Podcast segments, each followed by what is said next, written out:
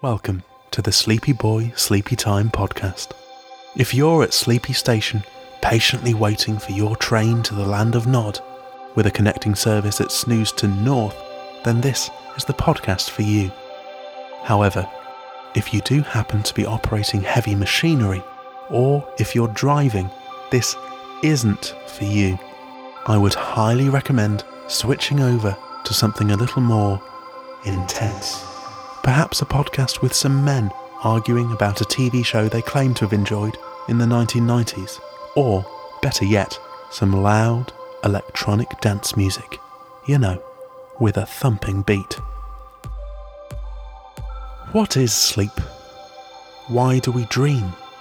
And what do those dreams mean? These are the sort of questions that will keep you up at night and should be avoided at all costs. Seriously, forget I even mentioned it. Mentioned it. A common method for slipping down into the gummy, viscous goo that is a good night's sleep is to count sheep. But how do those sheep feel about being counted?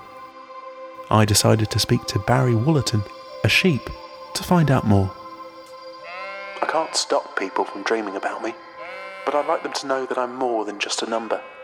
While yes, I do enjoy jumping over a fence from time to time, I have other varied and diverse interests. Barry then proceeded to tell me about his other interests, but they were largely shocking and definitely not suitable for broadcast.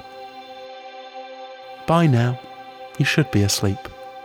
So anything I say at this point in the podcast doesn't even matter. With that in mind, fla.